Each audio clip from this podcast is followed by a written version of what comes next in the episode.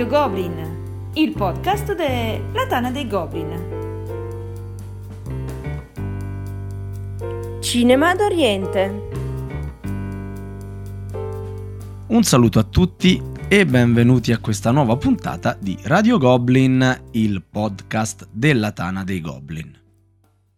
Sempre al mio fianco in radio e in video, anche questa sera, eh, l'effervescente ODK, orsettino Eh. del mio cuore con la K.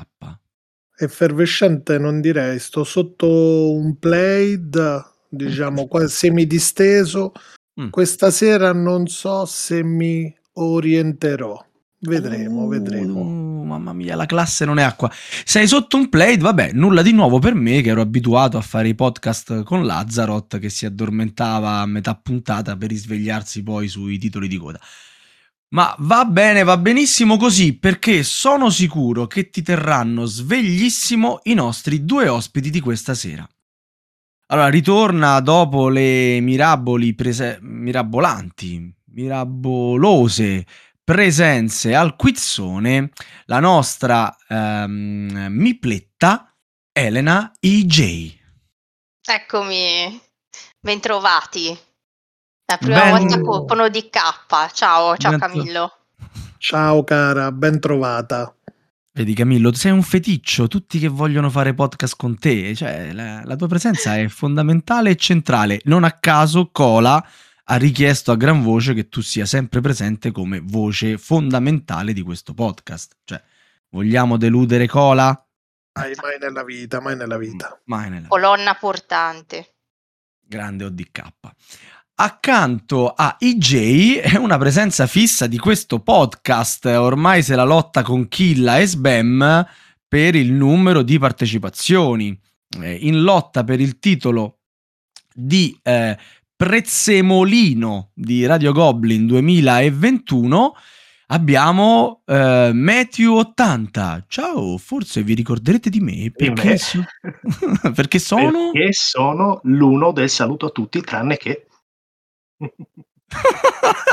T'ho fregato l'apertura? Me l'hai fregata, sì, ma ti ho comunque ripreso, dai. Perché ovviamente io sono un tuo follower, seguo tutti i tuoi podcast. Anche quelli in cui non ci sono io, quindi fai te. Ormai sono dappertutto. E benissimo. Mattia, tu che la racconti meglio di me, spiega ai nostri ascoltatori di cosa si parla questa sera. Allora, questa sera parliamo di Giappone, delle atmosfere del Giappone, dato che Elena ci ha scritto sopra un bell'articolo in Tana parlando di Spirit Island e collegandoci un bel film giapponese. Erano in generale i film eh, d'animazione di Miyazaki. Mhm. L'irreprensibile Miyazaki. Non sapevo facesse anche film di animazione. Ma come? e che altro farebbe? E che ne so, ma, è- cioè, ma che mi avete chiamato a fare? Io del Giappone conosco il numero per ordinare il sushi con consegna a casa A Ciampino. a Ciampino. A Ciampino. Ma tu sei qui per eh, provocare i nostri ospiti e fare arguti commenti sulle sui loro consigli ai nostri ascoltatori. Ah, sei assolutamente a tuo agio in un ruolo che eh, eh, diciamo ti, ti compete. eh, vediamo, vediamo che, che- che che bontà ci propiziano questa sera. Allora, eh, partiamo con il gioco al quale poi Elena abbinerà un film. Del gioco, ovviamente, come avrete eh, intuito, ce ne parla Mattia. Mattia comincia eh, raccontandoci di Anamikoshi. Siamo a Kyoto, l'antica capitale del Giappone, dove tra i vari templi buddisti e shintoisti sorge il quartiere di Gion, famoso perché la sua strada principale si chiama appunto Anamikoji. E si trova il numero più alto di locali con delle geishe all'interno.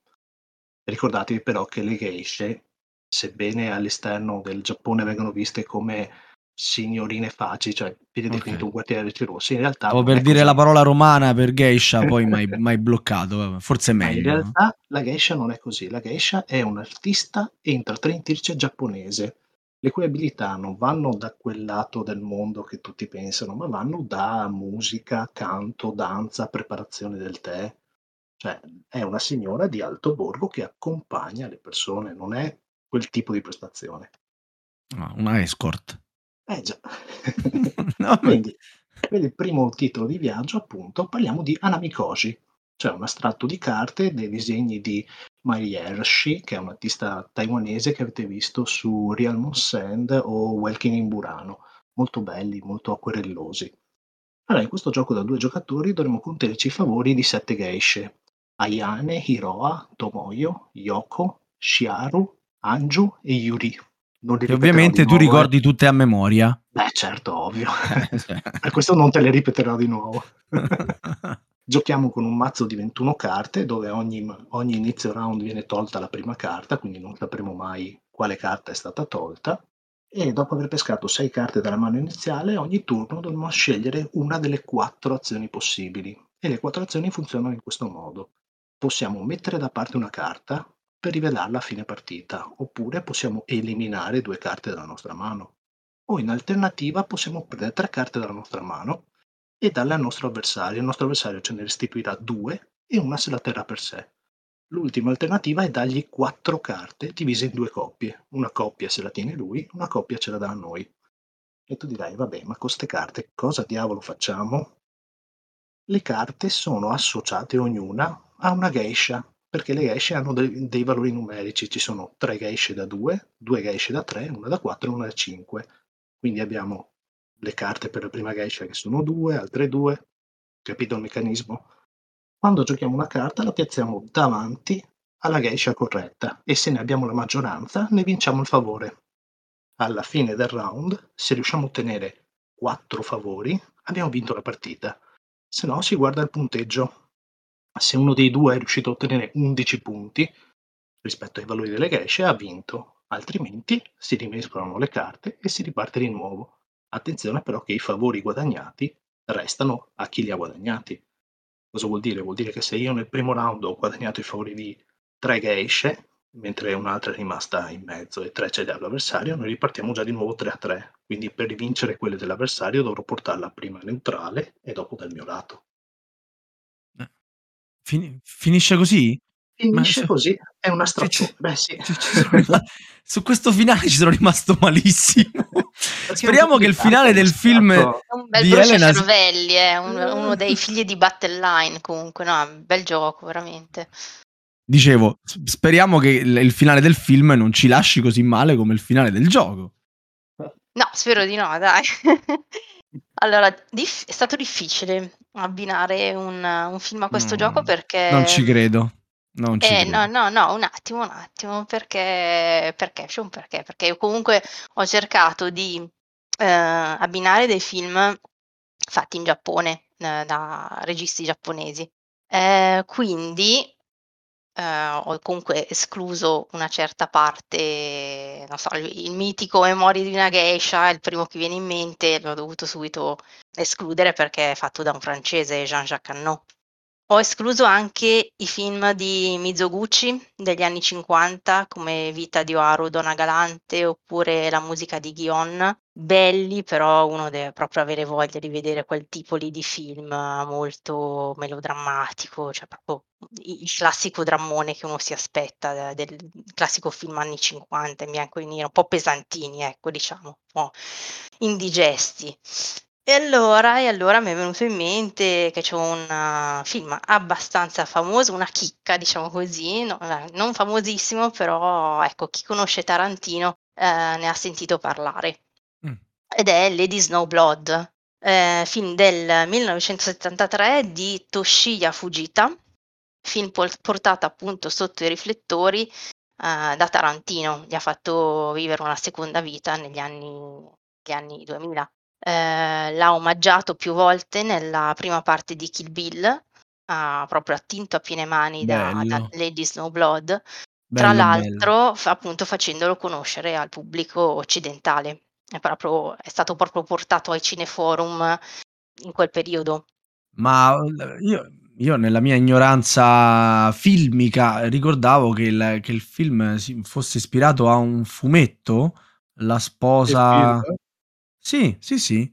A Sì, sì, qualcosa- quello sì, però proprio c'è- ci sono delle, mm, Eh, Tarantino è- è- fa, fa sempre così, mm, attinge a piene mani, non copia, però omaggia di frequente vari registi. Quando Eh, sei Tarantino bravo, omaggi. grandissimo, esatto, e perché comunque lo fa suo, non è, non è proprio una scopiazzatura, cioè si vede che c'è tanta passione e deriva comunque dal fatto che lui ha lavorato in un blockbuster, in un videonoleggio eh, per anni e eh, ovviamente ne ha anche usufruito guardando film, eh, bevendo e vivendo film eh, giorno dopo giorno e quindi mh, ha una cultura cinematografica veramente invidiabile. Dalla, conosce da- dagli spaghetti western, è un appassionatissimo, lo sanno tutti, fino appunto a tutto il film de- asiatico. Eh, faccio un breve accenno alla trama di questo film perché appunto magari tu- non tutti l'hanno visto. Eh, una donna in carcere partorisce una bambina che avrà il compito di vendicare la morte del padre e della madre, la quale appunto muore poco dopo il parto. Al compimento dei vent'anni, dopo i duri allenamenti con un monaco, la bambina è diventata una donna assetata di vendetta e andrà alla ricerca dei quattro responsabili della strage della sua famiglia. Si tratta di un film che ha ritmo, eh, pur essendo degli anni 70, eh, com- regge comunque la, la prova del tempo, è molto spettacolare, calca la mano sulla splatter, siamo appunto negli anni 70 ma troviamo già i celebri spruzzi di sangue, a in- a- come dico io, a innaffiatoio, tipici dello splatter alla giapponese. Punti in comune con eh, Kill Bill volume 1, appunto la presentazione dei rivali con fermo immagine e nome scritto in sovraimpressione, il combattimento sotto la neve, bellissimo, ma tutti i combattimenti sono bellissimi in questo film, il passato della protagonista visualizzato tramite anime in eh, Kill Bill e con disegni in Lady Snowblood, eh, le inquadrature degli assassini visti dal punto di vista della vittima, quindi dal basso verso l'alto. Eh, Lady Snowblood è un film estremamente moderno, anche in qualche modo femminista, ripeto, sono gli anni 70, femminista degli anni 70, ecco. Eh, certo, di geisha c'è ben poco se non la protagonista vestita in abiti tradizionali per tutto il tempo, però è veramente molto bello. E va in giro a sgozzare le persone. Esatto. Facile da recuperare? sì, Cioè, se, Sì. se io e Camillo domani sera vogliamo vederlo, lo troviamo facilmente. Eh, de- devo vedere se, se è recuperabile. ah, Aspetta. ecco. Ora tutto insieme non, Mo- è mo facile, non è così più facile da recuperare. Bene, no, nel frattempo io stavo cercando il fumetto da cui era ispirato, ma non l'ho trovato. Quando mai lo troverò, magari lo mettiamo nei bloopers eh, a favore di Tatsumaki, che è è stato già nominato ben due volte in questo podcast, starà proprio al settimo cielo. Mamma mia. Bene, bene ragazzi, vi siete segnati questi due titoli? A posto, andiamo avanti con i prossimi. E qui Mattia cioè, è stato un po' banale. Mattia, Allora, il Castello del Drago è in declino e il suo potere e la sua influenza sono in calo da decenni, ma ora ha perso il favore anche del drago antico, quindi la popolazione sta abbandonando la città in cerca di una nuova casa ed una lunga vita prospera. Voi siete i signori dei reami vicini e quindi siete più che felici di dargli il benvenuto, ma riuscirete a guadagnare la fiducia e il supporto degli spiriti? Quello che vi ho appena descritto è l'incipit del secondo gioco di cui vi parlo oggi, cioè Dragon Castle, astratto liberamente tratto dal Mahjong, composto da 116 tessere, mentre il Mahjong ne ha 144, quindi non potrete giocare a Mahjong, ma a una sua variante se volete. Il bello di questo gioco è le tessere, che sono proprio come quelle del Mahjong, quindi hanno una consistenza che potremmo definire importante. Allora, dopo aver scelto la configurazione del castello e aver costruito tutti insieme la plancia centrale, su tre livelli, andremo a disporre praticamente delle tessere in questo modo. Si prende sempre una tessera del terzo livello. Poi si può scegliere se A. prendere una tessera uguale, in modo da fare una copia e metterla sulla nostra plancia. B. prendere un santuario.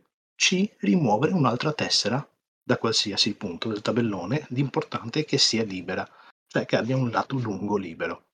Cosa succede quando andiamo a prendere queste due tesserine e le mettiamo sul nostro tabellone? Finché non formiamo gruppi di almeno quattro tessere, queste restano girate dal lato del disegno. Quando andiamo a unire quattro o più tessere dello stesso tipo, che possono essere bambù oppure draghi, oppure ci sono le stagioni, insomma, vari disegni, queste tessere si girano, cioè vengono consolidate in base a quante tessere giriamo, facciamo determinati punti. In base alla tipologia di tessera andiamo anche a mettere sopra a nostra scelta un santuario, cioè un tetto. Più in alto metteremo questo santuario, più punti faremo. La partita finisce quando, arrivati al piano terra, si possono andare a prendere i gettoni drago, che sono praticamente il counter del gioco. Invece che andare a prendere ancora tessere, andiamo a prendere un gettone che vale due punti. Finiti tutti i gettoni, la partita vince e chi fa più punti ovviamente ha vinto. Bene. Ma la presa dal tabellone centrale, io non sono un esperto di, di Mahjong, però ricordo che per prendere le tessere devi risolverle a coppie identiche devono essere tutte Sì. e due libere. Sì, Anche, anche qui, Anche qui funziona solo che il vincolo qui allora nel Mahjong tu non sei obbligato a prendere la tessera sempre più in alto, puoi anche cominciare a lavorare dai bordi, dal Sì. secondo piano, dal primo piano. Qui invece sei obbligato a partire sempre dal piano più alto e poi vai a cercare la tessera sul secondo o sul primo piano che corrisponda. Se non la trovi, l'alternativa, come ti ho detto appunto, è o prendere un tetto oppure buttare via un'altra tessera del sempre libera, ovviamente qualsiasi, e fare un punto, perché hai rimosso una tessera. capito? Ah, un bel giochino, molto astratto ovviamente, è fatto da Silva, se non mi ricordo male, da mm, Yalmarak. Almanac, sì. Eh, mi, as- Bene. mi Lorenzo, sì. attrae, è il, è il mio target, però non, ho, non sono mai riuscita a provarlo. È molto C'è da dire bello da vedere. A me scoraggia proprio. astratto. A me scoraggia la, la meccanica di base così ab- abusata sostanzialmente, no? Cioè, è come che mi portassero un- una meccanica. Eh? Il- esatto, sì, però me lo trasformano poi in un gioco da tavolo. boh, non, non mi riesco a ricordare un eh, esperimento simile riuscito, che tipo The Crew. Ti portano la briscola a casa e te la trasformano in qualcosa di simile, ma non, ma non uguale. Allora, Elena, hai mh, grosse difficoltà. C'è un classico del gioco da tavolo astratto e tu ci porti un classico del cinema giapponese. Esatto, proprio il classicone. Oggi si abusa della parola capolavoro, ma per opere come questa è d'obbligo. Rashomon, il capolavoro di Akira Kurosawa, uscito nel lontano 1950, premiato col Leone d'Oro a Venezia e l'Oscar come miglior film straniero. È un film che ha fatto scuola, eh, per quello che dico capolavoro, e ha dato il via a una serie di imitazioni. Perché? Perché eh, tratta un tema davvero impegnativo. Eh, la coesistenza di più verità, di conseguenza la futilità della ricerca di una verità assoluta e la tendenza umana a mentire. Tema filosofico, per Nietzsche non esiste la verità ma solo la pluralità di punti di vista. Tema scientifico, la teoria della relatività di Einstein. Tema letterario, trattato da Pirandello con i suoi sei personaggi in cerca d'autore, ma anche da Robert Browning con il poema The Ring and the Book e dal giapponese Akutagawa con il racconto Nel bosco, che è la principale ispirazione di questo film. Rashomon, che è semplicemente il nome di una delle porte delle mura di Kyoto, si svolge nel periodo Heian, dal 794 al 1185, in cui Kyoto era la capitale del Giappone. Una porta gigantesca, simbolo dello splendore di un tempo e del decadimento dei tempi attuali. Nel film cade a pezzi e viene usata anche come legna da ardere per scaldarsi. Questo film l'ho abbinato a Dragon Castle proprio perché è molto cerebrale, mh, astratto e qui anziché costruire si demolisce. È una giornata di pioggia incessante, un boscaiolo, un monaco e un ladro si fermano appunto sotto la porta a ripararsi e commentano un fatto di sangue avvenuto qualche giorno prima. Un brigante, interpretato dal mitico Toshiro Mifune, avrebbe ucciso un samurai e ne avrebbe violentato la moglie. Il monaco, perplesso, testimone in, in tribunale, racconta le varie versioni discordanti che ha sentito appunto in tribunale. E noi spettatori vediamo visualizzate sullo schermo le tre deposizioni del brigante, della moglie del samurai e anche del samurai stesso che comunica tramite una medium, perché ovviamente è morto. Mm. Tutti e tre confessano l'omicidio del samurai, il brigante di averlo battuto a duello, la donna eh, di averlo ucciso per non dover sopportare il suo disprezzo dopo la violenza, il samurai di essersi suicidato per evitare il, il disonore. Quindi ognuno si assume la responsabilità dell'atto ma non la colpa che è degli altri. Finito il racconto del monaco, anche il boscaiolo ci dà la sua versione dei fatti, confessando di essere anche lui un testimone, ma di non averlo detto per non avere fastidi. La cosa geniale è che niente, nessuna scena ci viene mostrata in soggettiva, osserviamo ogni racconto come se fossimo parte della scena in oggettiva, ma le Mm. versioni discordanti in cui ognuno dei testimoni si vuol mettere in luce come protagonista ci confermano que- che quello che vediamo non è il punto di vista di un narratore onnisciente, quindi il mezzo tradisce le intenzioni, il mezzo mente e questo di fa, di, fa di Rashomon un film, non dico moderno, dico proprio eterno, universale, sempre Cioè, attuale. figata. Esatto, sì, sì, è proprio cerebrale. Anzi, leggevo un'analisi in cui si faceva un parallelo tra questo film e i social network, in cui adulteriamo la realtà per apparire migliori agli, oc- agli occhi degli altri. Mm. E si ritorna al tema della tendenza a mentire. Meditate, gente. Il Sai film... cosa- Lo sai Sì. cosa mi ricorda sto film? Mi ricorda un altro capolavoro. Cappuccetto Rosso e gli insoliti sospetti. in cui la storia di Cappuccetto Rosso viene raccontata da, da tutti i punti di vista e ognuno ha il suo e ovviamente non c'entra niente con quello degli altri, ma tutti comunque collimano. Certo, Vabbè, sì, sì, no- è, non, è un derivato il Rashomon anche finale. questo, eh. è, è sicuro, sicuro. Sicuro, Però, sicuro. quindi domani sera, Camillo, niente sposa, imbrattata di sangue, ci guardiamo questo domani sera. Eh? Guarda, per quanto Elena sia bravissima e a sottolineare, diciamo, tutti gli aspetti e sia affascinante sentirla, ma ho paura che questo film non faccia per me. È Potrei breve, eh. crollare sui titoli di testa. Ammazza, cavolo. No, lo potrebbe farlo, eh, Elena, te lo, garantisco, potrebbe farlo. Ma non mi offendo, eh. No, no, vabbè, mica l'hai girato tu il film, Eh, no, insomma, no- non avresti motivo di offenderti, anzi. Non E- arriva all'ora e mezza, Camillo, eh, ti dico, i titoli di coda No, compresi. infatti, infatti, ho detto, è breve, cioè comunque è, be- è bello condensato. Io invece ringrazio che non è una sfida contro Elena questa, ma appunto stiamo andando a braccetto per altrimenti saremmo già 2 a 0. Sì, se no stavamo 2 a No, 0 per no. lei. Sì, sì, stavamo già 2 a 0 per lei. e- Hai ragione. Dai, dico ragione, giusto un'ultima cosetta proprio carina sul film. E ormai che l'hai anche- scritta, scusa, dilla, no? Esatto. Eh. che è anche basato, no, però su Lady Snowblood sono, sono andata a braccio. non so se si è sentito, ma proprio sono andata a sentimento. Ho detto "Uh, almeno uno a sentimento, dai. Ah, Piano piano. sì, sì, sì, sì. Tanto Allora, ti, faccio, questo- ti faccio levare io la ruggine col quizzone, non ti preoccupare. Esatto, appunto. Allora, questo film è anche basato sul numero 3, come dite a Roma, e non 3, come diciamo qua. Tre. Tre sono i, per- i personaggi sotto la porta, tre i piani narrativi, i flashback, gli interrogatori e i dialoghi sotto la porta.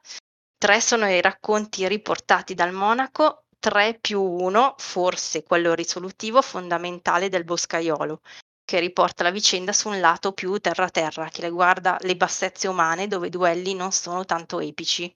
Il finale col meteo che torna sereno, la pioggia che cede il passo al sole, il neonato abbandonato e preso in custodia dal boscaiolo che ha già sei figli fa ritrovare al monaco e anche a noi la fiducia nell'umanità.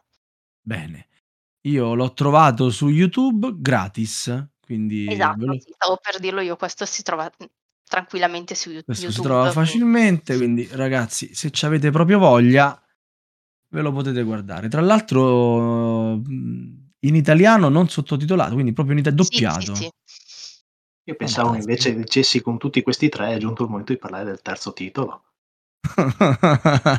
no, ho perso questo aggancio che effettivamente ci stava bene. Quindi puoi partire con il terzo titolo. E vabbè, parliamo del terzo titolo. Allora, per il prossimo gioco vi parlo di uno dei vanti del Giappone nel mondo. Un servizio talmente preciso e affidabile che in caso di ritardi sopra il minuto, l'azienda dei trasporti apre un'inchiesta per capire il ritardo. Stiamo parlando dei treni proiettili giapponesi e delle loro linee veloci chiamate Shinkansen. Allora, il gioco uscito negli ultimi, negli ultimi tempi negli store è Shinkansen Zero Key, ambientato nel periodo che va dal 59 al 64 cioè nei cinque anni che sono serviti per costruire la prima linea veloce giapponese la Tokaido Shinkansen. Nel gioco avremo a disposizione 5 round, cioè uno per ogni anno, in cui dopo aver preso la motrice e le- la coda del treno andremo a comprare i vari vagoni perché ogni vagone al suo interno ha una città specifica del tratto, della tratta della, della linea Shinkansen e un'azione specifica. In base al round, a quale anno siamo, avremo la possibilità di fare da una a cinque azioni che possono essere prendere le- la ferrovia e cominciare a costruirla, oppure metterci sopra una stazione che sono tre colori diversi e fanno punteggi diversi a fine partita, oppure l'accendere le nostre torce olimpiche perché siamo comunque nel momento olimpico, oppure spostare i vagoni nella nostra sequenza perché eh, le città sono numerate, se riusciamo a fare una sequenza più lunga facciamo più punti. Gli intrecci possibili di turno variabile, di costo variabile delle azioni, elementi che si scambiano, non lo rendono un titolo così semplice a spiegare senza un supporto video. Quindi è meglio che non mi attento troppo nelle regole, altrimenti Dici, già, già non so bravissimo a spiegare in generale, poi senza il video. Glielo facciamo, Anche- fare, a, fa- glielo facciamo fare a Croptos un bel video. Sì, Potrebbe essere un'idea. Sto vedendo su BGG la plancia e anche la plancia è destrutturata, nel senso non mi sembra molto descrittiva. Il gioco in realtà ha un flusso molto, molto lineare, però appunto riuscire a spiegarlo senza, senza avere la plancia davanti dove ti dico queste sono le stazioni, questo è il percorso, eccetera, è difficile da capire. La cosa interessante è che appunto ci sono queste piccole chicche come le torce olimpiche, oppure eh, sulla scatola c'è scritto Tokyo 64, oppure il fatto che il treno si allunga, cioè tu aggiungi i vagoni ogni turno. Se vi piace il Giappone e gli Eurogame medio leggeri, più medio che leggeri, questa potrebbe essere una buona scelta. Bene, Ottimo, ottimo. E mentre giochiamo, che film ci vediamo di sottofondo? beh, non si può parlare di Giappone senza parlare di anime. Quindi sono andata a pescare non Miyazaki, eh, ma uno dei suoi, tra virgolette, eredi, figliocci, come, come vogliamo chiamarli. E sono andata a recuperare 5 centimetri al secondo, film del 2007 di Makoto Sì. Shinkai, quello di Your Name, famosissimo Your Name, bello. commovente, commovente, straziante. Sì. Treni e viaggi in treno sono presenti in quasi tutti i suoi anime. Eh, in 5 cm al secondo sono fondamentali.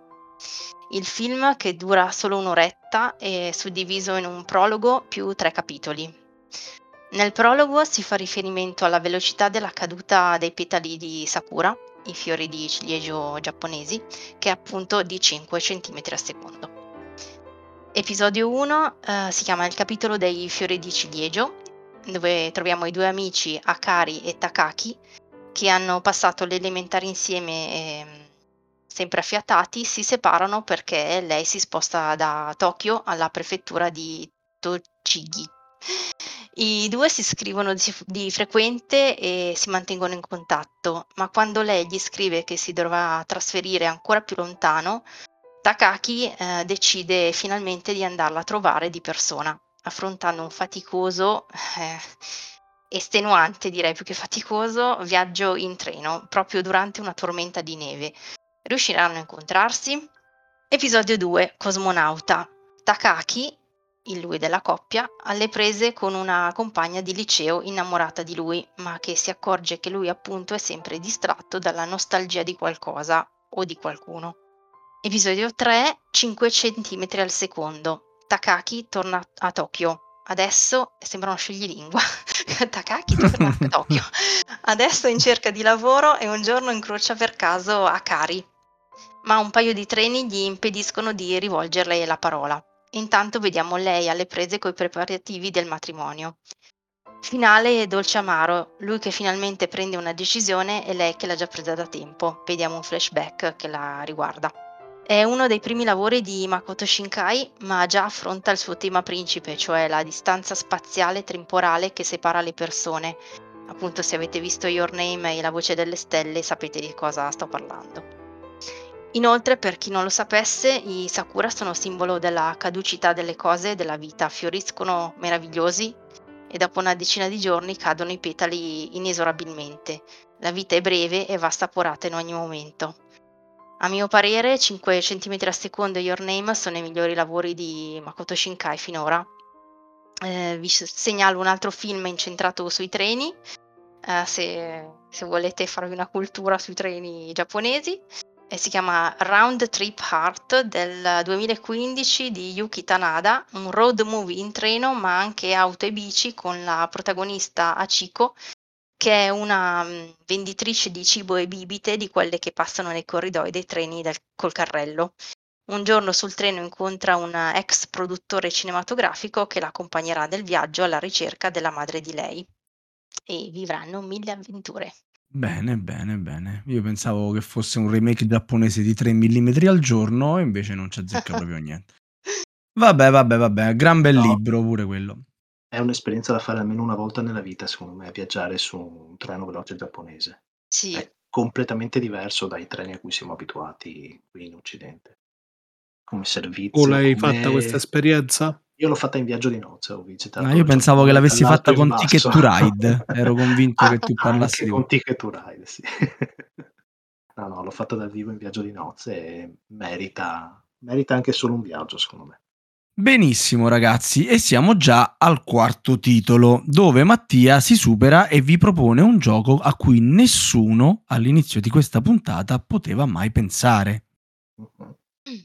Allora, prima di parlarvi del gioco, però, devo spiegarvi il periodo storico in cui è ambientato questo gioco, cioè quello che gli occidentali considerano il periodo di maggior fascino del Giappone, la fine del periodo Sengoku, cioè più o meno il 1600. Allora, il Giappone arrivava da 150 anni di guerre tra i vari daimyo, interrotte solo alla fine da una grande campagna di unificazione condotta da Oda Nobunaga.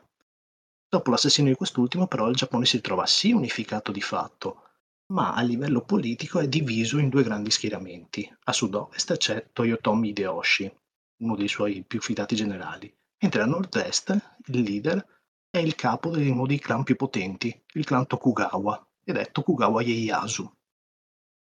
Hideyoshi riesce a mantenere il potere per più o meno 15 anni, spostando l'attenzione dei vari daimyo su una campagna fallimentare della conquista di Corea.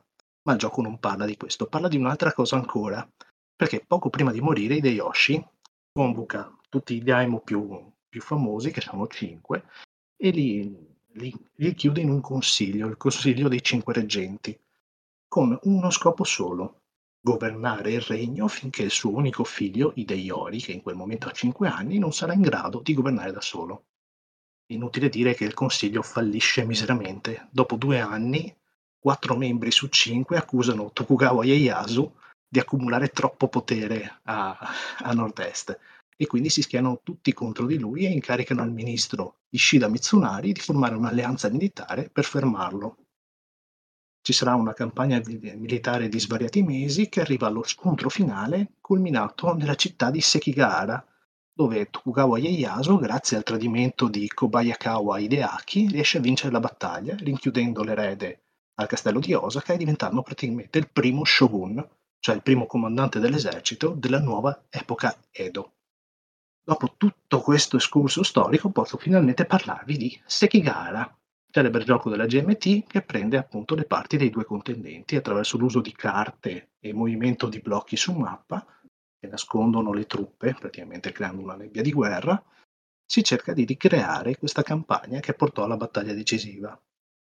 Non sto qui a spiegarvi tutte le meccaniche perché sono tutte facilmente assimilabili, cioè il regolamento è veramente semplice pur essendo un gioco molto profondo, però posso giurarvi che se la storia che vi ho appena raccontato vi ha quantomeno interessato e se avete un amico con cui fare una partita di al massimo due ore, questo è il gioco che fa per voi. Addio, sulle due ore mm, non ci due si sta ore, due ore e tanto. mezza.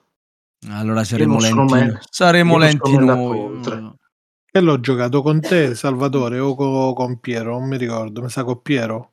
Non, con. Piero non, non credo che Piero ce l'abbia. Probabilmente l'hai giocato con me, ma non mi ricordavo di averci giocato con te. Mi ricordo di averci giocato con Piero e di averci giocato con Sbam e anche con Cola. Non ricordavo la Ah. partita con te, ma andiamo subito a allora ci ho, controllare. ci ho giocato con Piero. E... Assolutamente un gioco godibile, molto, Molto. interessante. Un gioco facile, come dice Mattia, che mm, la- diciamo, nonostante la sua astrazione, perché sostanzialmente è un gioco astratto, tutti i particolari della storia che vi ha raccontato eh, il nostro Matthew 80 effettivamente li ritrovate nel gioco stesso, che è una gran cosa. Cioè, vi, vi sembra veramente di ripercorrere, di ripercorrere quel momento di storia giapponese. Potevo parlarvi di Musama, eh, Masamune Date, che è la, la parte più a est de- del tabellone, ed è perché ci sono delle truppe schierate lì e ci sono delle truppe avversarie schierate in quel punto.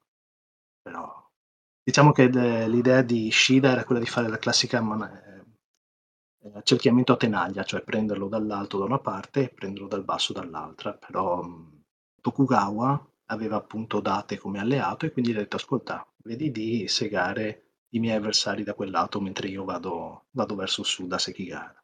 Fermi tutti, colpo di scena, 11 ottobre 2019, ODK perde contro Sava 73 a Sekigara. E io non me lo ricordavo.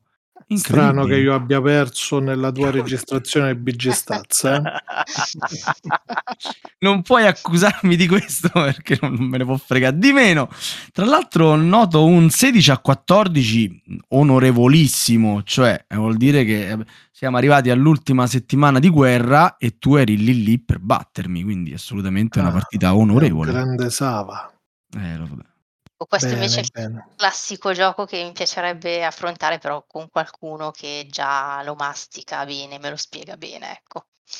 Benissimo, benissimo. Dopo questa informazione che sicuramente per voi è fondamentale e importantissima eh, della mia vittoria, possiamo passare al film eh, altrettanto eh, imprevedibile che ci proporrà EJ. Allora, per eh, abbinare un film a Sekigahara ho mm, scelto 13 assassini, 13 Assassins, film del 2011, quindi il rifacimento, diciamo, del buon Takashi Miike. Questo è decisamente uno dei suoi 5, diciamo, 5 migliori film e stiamo parlando di un regista che ne ha girati uno ottantina minimo. Massacro totale, urlo di battaglia dei 13 eroi, 13 assassini è il remake del uh, film omonimo del 1963 di Eiichi Kudo, che, che non ho visto, tra parentesi, e come genere è un Jidai Geki, cioè un dramma storico del periodo Tokugawa, viene tradotto come il capo e spada giapponese. Il film si apre con la scena del suppuku di un samurai in protesta contro il comportamento violento e soprusi del fratellastro dello shogun Naritsugu. La prima parte del film ci mostra le terribili azioni compiute da questo pazzoide assetato di sangue, da stupri e omicidi ad amputazioni. È l'emblema del caos e della ma- malvagità. Il padre di una delle vittime chiede aiuto a uno degli ultimi samurai per ottenere giustizia e soprattutto per impedire a Naritsugo di prendere parte al consiglio dello shogunato e seppellire il Giappone in un periodo di guerra e distruzione. Si riesce a radunare un gruppo di 12 samurai che vengono ben caratterizzati. Sì, giustamente direte, il voi, direte voi, il titolo dice 13. Infatti in seguito si aggiungerà a loro un personaggio che è ben più di un samurai, ma ne parliamo dopo. La seconda parte continua nella caratterizzazione dei nostri eroi che si mettono in marcia per ostacolare e affrontare il super cattivo e quando si rendono, si rendono conto che ha un eh, esercito di 200 uomini si alleano con un intero villaggio per adoperare il villaggio stesso come una gigantesca trappola. Bellissime queste scene. La terza e ultima parte ci mostra ben 40 minuti di battaglia, cruenta, sorprendente, mai noiosa. La regia di Takashi Miike è molto più sobria ed elegante del solito. Curiosa è la figura del tredicesimo samurai, appunto, che è un brigante trovato per caso nella foresta appeso in una trappola. Un brigante molto scaltro che fa battute argute, forse un demone, come suggeriscono la sua improbabile perizia in battaglia e la scena finale che lascia un po' così, mm, spiazzati. In effetti la foresta giapponese è un luogo liminale di convivenza tra demoni, spiriti e umani. Uno dei perni del film è il libero arbitrio, eh, Naritsugu continua a ricordare ai suoi sudditi che l'obbedienza alle regole è superiore a tutto il resto. I samurai invece scelgono di sacrificarsi. Ognuno ha un motivo personale e il regista ci indica che la virtù consiste nel compiere scelte personali anziché incarnare a prescindere le convinzioni di chi comanda. La scena finale mostra il nipote del grande samurai che afferma di voler cambiare la, ehm, la sua vita, sembra che voglia buttare via lontano la sua katana, ma poi la pulisce dal sangue con un gesto che a noi dice poco, ma ho indagato e in realtà fa parte del rituale del bravo samurai prima di rimettere la spada nel fodero. Il gesto si chiama Chiburi e significa che il samurai è pronto a un nuovo incontro dopo aver restituito alla terra il sangue che ha versato. Bellissimo. Bellissimo, bellissimo. Un po' come quando DK pulisce i, i suoi pulsilli prima di rimetterli a posto e, e, esatto, e aver vinto. E aver vinto. Il lucido con la smerigliatrice. Ora, io, vabbè, non è che l'ho detto in apertura, la mia ignoranza rispetto all'Oriente è vasta, però questi 13 assassini credo che sia stato per riusare parole tue, omaggiato diverse volte sì, nella sì. storia della cinematografia. Sì, assolutamente sì, sì è, un, è, un, classico, un altro di quei classici. E finiremo, faccio un piccolo spoiler a me stessa, con un altro classico. Con il più classico dei classici, però esatto. ci siamo quasi, eh? ci siamo quasi, perché adesso eh, Mattia ci presenterà il suo ultimo gioco per l'ultimo gioco di oggi ci spostiamo di vent'anni dalla battaglia di Sekigara, quindi poco ah, più in là, e siamo poco dopo la morte di Ieyasu, quando il nuovo shogun del Giappone è il figlio Hidetada. Noi saremo dei daimyo a guida di uno dei clan a scelta tra Maeda, Senada, Toyotomi, Osowakana e Nabeshima e dovremo compiere delle missioni all'interno della città di Yedo per accrescere il nostro prestigio agli occhi del nuovo shogun. Le missioni vanno da vario tipo, spionaggio, furto, eh, assassinio di personaggi influenti, rapimenti di personaggi che ci sono scomodi. Eh, ad esempio potrei dirvi una missione dice un collezionista preferisce restare anonimo ed è disposto a pagare una piccola fortuna per un'opera d'arte unica. È particolarmente appassionato di oggetti di grande valore come la statuetta d'oro conservata nel tempio di Buddha. Procuracela. Ora, come facciamo a risolvere questa missione? Semplicissimo, con la meccanica preferita dall'80% degli Eurogamers, cioè col piazzamento lavoratori. Vai. Perché Iedo è un piazzamento lavoratori, molto simile a Lords of Waterdeep, dove per risolvere ogni missione, come quella che vi ho citato, dovrete avere i vostri emissari nel settore specifico del tabellone. Ad esempio, in questo caso dovrete avere un emissario nel tempio ed essere in possesso dell'arma corda con un rampino, perché appunto dovrete arrampicarvi sul tempio e tippare la statua, no? Iedo è un gioco del 2012 che nel 2020 però ha avuto una campagna Kickstarter che ha letteralmente raddoppiato il gioco. Ora ci troviamo davanti a qualcosa come 140 missioni, più o meno interattive. Eh, sono formate da vari mazzi, quindi al setup sceglierete che tipo di interazione volete, più marcata, meno marcata, più missioni che vanno più soldi, meno soldi, eccetera, eccetera di solito su una, missione ci sono, una partita ci sono circa 40 missioni, giusto per farvi capire. Poi abbiamo 72 carte azione, anche queste divise in varie modalità di gioco, e una sessantina di carte, sempre selezionabili tra varie tipologie.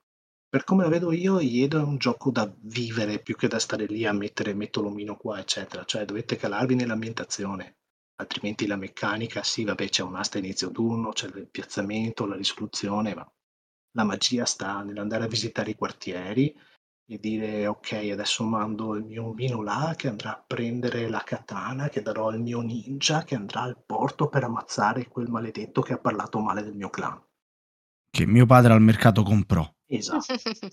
Bene bene. Io adesso non per citare sempre quando vinco io ma a Iedo eh, ho fatto una unica partita. Ho DK presente tra l'altro a casa sua il Ma 10 ottobre 2015, quindi ODK lo conoscevo anche da molto poco e vi spiego perché ODK non se la ricorda. La partita l'ha vinta Sbam, che ha totalizzato ben 47 punti.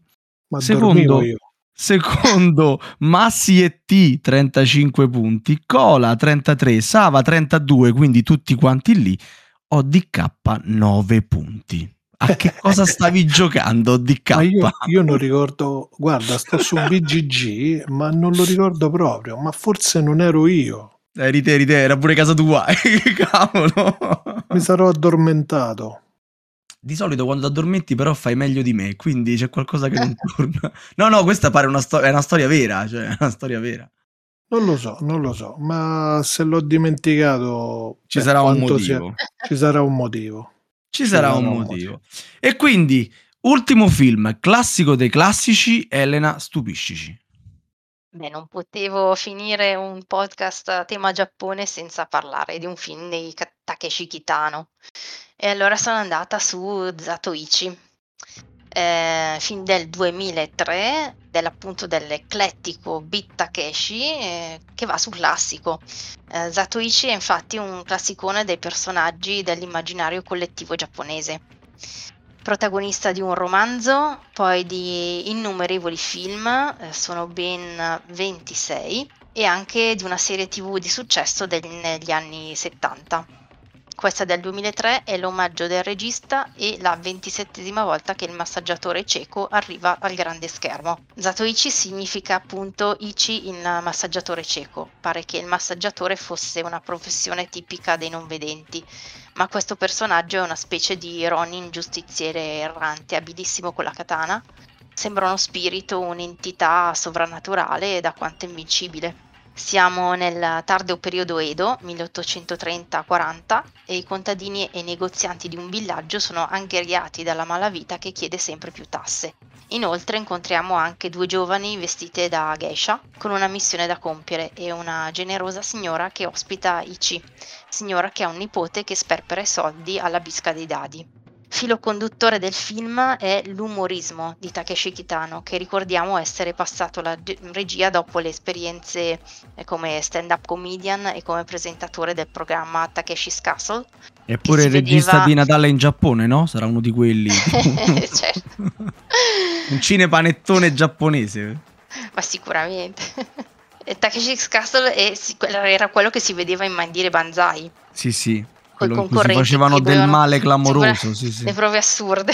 Sì, sì, Nel film ci sono infatti molte scene di violenza intervallate da intermezzi comici, a volte anche certe uccisioni strappano un sorriso, sono comiche le figure del nipote della signora e del matto che vuole fare il samurai e gira in mutande per il cortile brandendo una lancia e urlando. Molto belli anche i momenti coi contadini che sembrano ballare al ritmo della musica extra diegetica, cioè che non proviene dall'interno della scena. E anche l'incedere di Ichi, interpretato dal regista lento e inesorabile, ricorda molto Mr. Magoo, che ci vedeva pochissimo e pur cacciandosi nei guai se la cavava sempre, un po' per fortuna e un po' per l'aiuto degli altri. Ricordiamo anche mh, Sonatin, uno dei suoi primi film, emblematico per il modo in cui il gioco e i momenti umoristici sono accostati ne- ad altri ben drammatici e, e molto più violenti. Una delle sequenze che preferisco di Zatoichi è quella in cui c'è un momento di relax per i nostri eroi e ognuno si lascia andare ai ricordi del passato. Altra caratteristica di questo regista è mm, usare i suoi film per evidenziare e puntare il dito contro i mali della società contemporanea giapponese, un po' come fa anche il mitico Sion Sono. La danza finale, catartica, dopo tutta questa violenza, restituisce ai bambini del film la gioia dell'infanzia e questo lo rende un finale meraviglioso. Ma Elena, quel capolavoro di Furia Cieca, quindi è Zatoichi in, eh, in Occidente? Eh sì, sì sì, decisamente. Furia cieca lo conosco, ho visto un qualcosa bello. Hai visto che gancio che ti ho dato di carta? Cioè, Grazie. L'hai, l'hai fatto ridestare. Io volevo sapere qual è il film che hai visto di, di questi cinque, Matthew. ho visto quello che hai detto tu di, di Zatoichi, l'ultimo. Ah, ok. È l'unico che sono riuscito a vedere finora, perché l'altro 5 cm al secondo non l'ho ancora visto, ho visto in Your Name. Ok, ok. 5 cm al secondo è il mio prossimo film che vedrò. Tra, tra questi... Sì, ho visto una cinquantina di minuti. Sì, sì. Probabilmente coinvolgerò Morgana, sperando non sia eccessivamente pesante per lei. No, no, no. E, e poi soprattutto subito dopo Rashmoon e Lady Snow. Vabbè, me li guarderò un po' tutti, penso. Bene, bene, sono contenta di averti incuriosito. come al solito, come al solito, quando proponi un film poi mi incuriosisci, sei bravissima a spacciare film bruttissimi, quindi alla fine...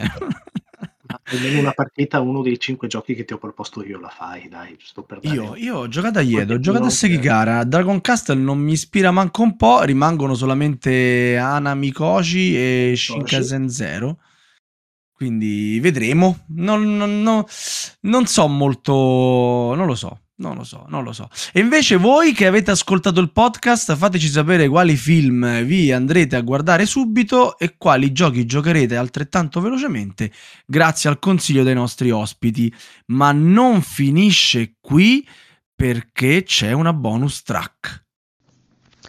Allora, parliamo di Super Robot e parliamo di Gigarobo, quindi. Gigarobo è un gioco che è stato finanziato nel 2016, se non ricordo male, è arrivato solamente eh, praticamente lo, lo scorso anno, si può dire, no, un paio di anni fa, nel 2020, quindi con 4 anni di, di ritardo rispetto al Kickstarter. Ed è un gioco che mette in scena i combattimenti tra super robot in una città piena di grattacieli. Grattacieli che ovviamente si possono distruggere, possono saltare in aria, ci si possono sbattere contro gli altri robot, eccetera, ricreando tutta una serie di, di scene, di effetti, di situazioni tipiche dei, dei cartoni degli anni 70 e 80. In questo gioco è possibile scegliere un proprio robot che è personalizzabile con eh, tre caratteristiche a scelta tra cinque, eh, affiancarci dentro un pilota che è diverso, ovviamente tutti i piloti sono diversi, e poi costruire il proprio mazzo di carte prendendone parte dal robot e parte dal pilota. In questo modo si avrà un combattente personalizzato e specializzato. Eh, le carte hanno poi tutte un eh, effetto di raffreddamento per cui una volta utilizzate, eh, diciamo, ritornano nella mano del giocatore solo dopo un tot numero di turni. Eh, questo è importante perché a tutti gli effetti in questo gioco si va a costruire la propria mano di carte, non è un deck building ma un end building. Quindi non c'è mai una pesca casuale, ma è sempre il giocatore a scegliere cosa giocare e cosa no e saprà con precisione quando le carte giocate gli torneranno in mano. Ci sono ovviamente però poi i dadi da tirare, quindi c'è comunque tutta una parte legata alla fortuna che dipende dal lancio, dal lancio dei dadi per gli scontri. Però anche le carte non sono semplicemente i classici attacchi, ci sono ovviamente anche quelli, ma c'è la possibilità di inanellare delle combinazioni, c'è la possibilità di fare dei contrattacchi, c'è la possibilità di fare dei potenziamenti permanenti e insomma il gioco lascia veramente ampio spazio alla personalizzazione e soprattutto riesce a dare un'idea dinamica e cinematica proprio, ci- cinematografica anzi direi, di scontro tra questi robot che al tavolo è veramente divertente e spettacolare.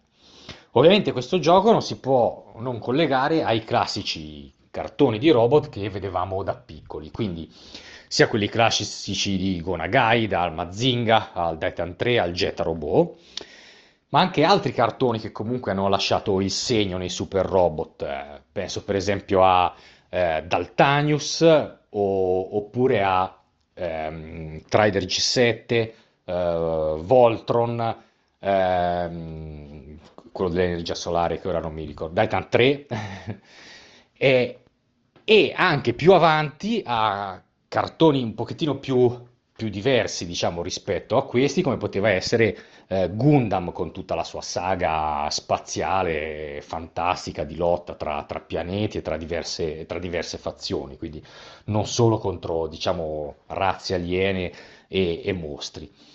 Eh, tra tutti questi non saprei dire qual è il mio preferito perché li ho visti tutti a età diverse e a momenti diversi avevo sicuramente delle, delle diverse preferenze.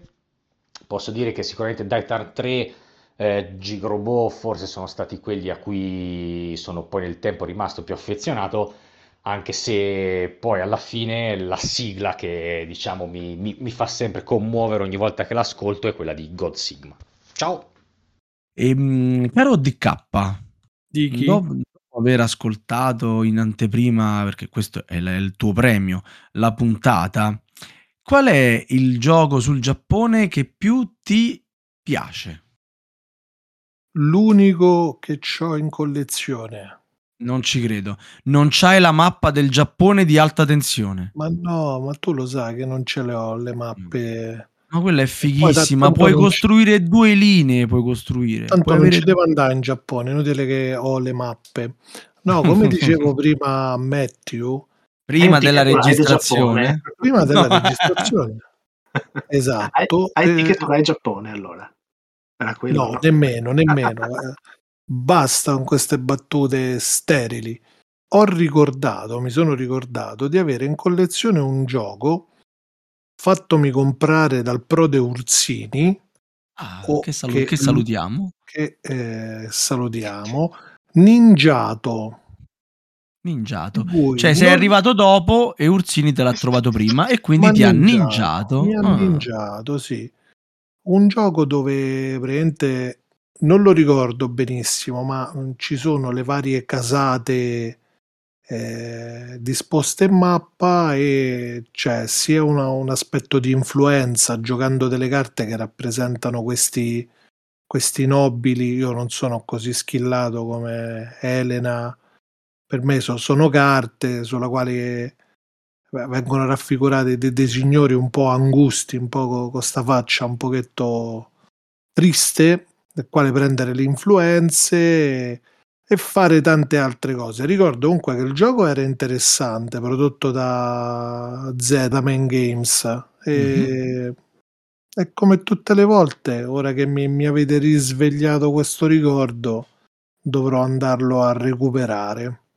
Quindi il Possiamo gioco dire- più bello del Giappone è Ninjato. Ninjato. Possiamo dire ai nostri ascoltatori che però se, se lo vogliono procurare adesso ha cambiato nome, si chiama Kodachi, è del 2019 ed è della WizKids. Quante Però ne sa è lo stesso, sto ragazzo? Con Ma la K, Kodachi? con la K, Kodaki, C, Kodachi 2019. CHI. Ecco. bene, dico, dico, quante ne sa sto ragazzo? Mattia, ma allora ri- riparteciperai ad altri podcast? Ah, se volete chiamarmi io sono qui. Insomma, pare più una minaccia. Benissimo. prezzemolino. No, prezzemolino, veramente. Penso che, che per il 2022 sarà difficile superarlo, eh, ragazzi. Questo qui farà strada. E a me non resta che passare la parola al nostro regista Volmei. A me invece non resta altro che ringraziare Elena e Mattia e ricordare a tutti gli ascoltatori che possono seguirci su Facebook, discutere degli argomenti trattati nella puntata nella nostra chat Telegram e ascoltare tutti gli episodi precedenti di Radio Goblin sul nostro sito con Spotify, iTunes e Google Podcast. Ciao a tutti, buonanotte. Buonanotte, Ciao, ciao, a tutti. ciao. Buonanotte.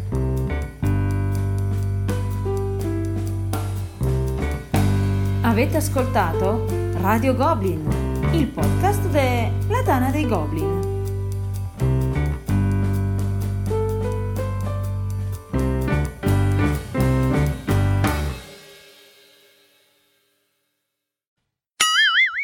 Va bene, va bene. Ah, che poi mia moglie mi, mi faceva cenno da dietro le quinte che ce n'ho un altro io del Giappone, Ah, quello del panda che se mangia il bambù. ah Takenoko.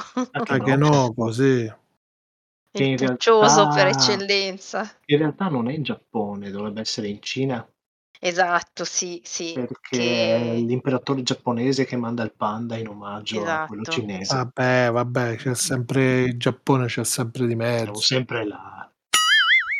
Bene, E, bene. e poi c'è Samurai Sword, è, è- è tornato un'altra volta a dirmi che però è Bang, dai, Samurai Sword. Sì, ma fatto meglio. Quel- sì. E no, stavo pensando a quello di Knizia, come si chiama? Samurai e basta, come si chiama quello di Knizia? Samurai, sì.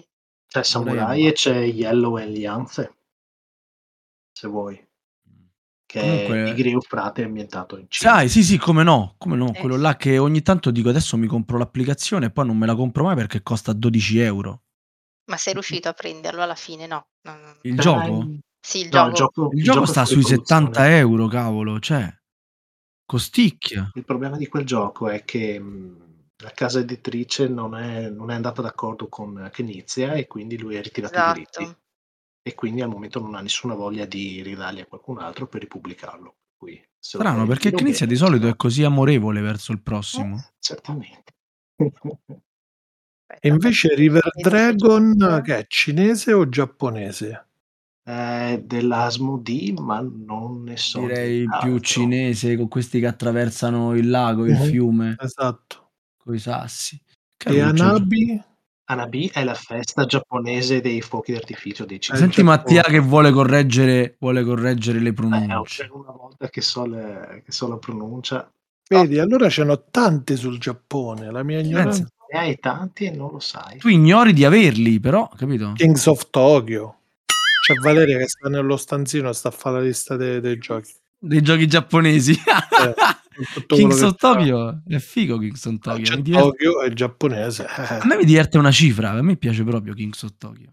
E là ci potevi mettere un bel film di, Di Go- di Godzilla. Esatto. Eh, Mi dovevi invitare a me a sto podcast a parlare dell'Oriente. ma, ma io t'ho invitato. Continuo ad avere una sensazione di déjà vu. Di quando è questo gioco? Che mi- Déjà vu o 2011. Ninjato del 2011. Quindi io avevo appena iniziato a giocare. Ero ancora un, un abissimo. Vabbè. Sì? Che pensava, che 2011? pensava, sì, sì, che pensava che i German fossero i giochi più belli della storia. Cioè, lui praticamente stasera non può registrare perché sta giocando sto stronzo. Cioè, il, il Sì, rispetto Marco? per. Ah, eh, eh, non ho... In chat. Può essere lo stronzo, solo lui è lo stronzo. Lazzarot. Ah, ecco, è stata anche registrata cosa questa sta- cosa. Lazzarot si scherza, eh. tranquillo, tranquillo. E Eccolo quando qua. volete possiamo, quando volete possiamo Sì, ciao a. Tatsumaki che starà ascoltando i bloopers in questo momento. No. L'hai fatto tu il podcast di Darsi, vero? L'hai fa- eh, l'hai- No, no, non l'ho fatto io l'ultimo quiz. L'ha fatto lui, è stato grande, oh, Sì. veramente bravo. Adesso volevo dire una cosa, perché tanto non ce la faccio, sta zitto, quindi questa poi la taglia Michael. Eh, le- io mi ricordavo si chiamasse La sposa proprio in italiano, invece no, si chiama proprio come il film di, di cui parlava Elena, il, eh, il fumetto da cui è stato tratto Kill Bill, si intitola proprio come il film di cui parlava Elena. Lady Eh. Snowblood. Sì, si chiamava proprio così. E, da quella, mm, e dal fumetto ci hanno fatto il film e poi dal Esatto, film eh, Tarantino ha, ha- ha citato per fare... omaggiato, omaggiato. ha omaggiato per fa- Io invece mi ricordo proprio si intitolasse La sposa, mi ricordo proprio questa immagine della copertina con questa sposa insanguinata. Vabbè, vai a capire nel 2001 che cosa mi fumavo per ricordarmi sta roba qui. Tra No, l'altro può non, ess- non ho mai fumato in vita mia, quindi Può probabilmente essere che poi magari l'abbiano rifatto anche come, eh, cioè dopo il, eh, il film di proprio Tarantino intitolandolo l'abbiano La rifatto. Eh, esatto, potrebbe essere. Poi io di fumetti non me ne intendo, quindi... Dovremmo chiedere a Sbam, Esatto. probabilmente lui, Oddio. lui saprà. Tra l'altro è la seconda volta che lo citiamo. Se lo, tici- se lo citi la terza volta appare. Appare. Che miseria. È come Beetlejuice. Buon. Ok, Allora riprendo me- io passando la, la- la voce a, mm, A me. a Elena. Sì, sì, a Elena, Elena.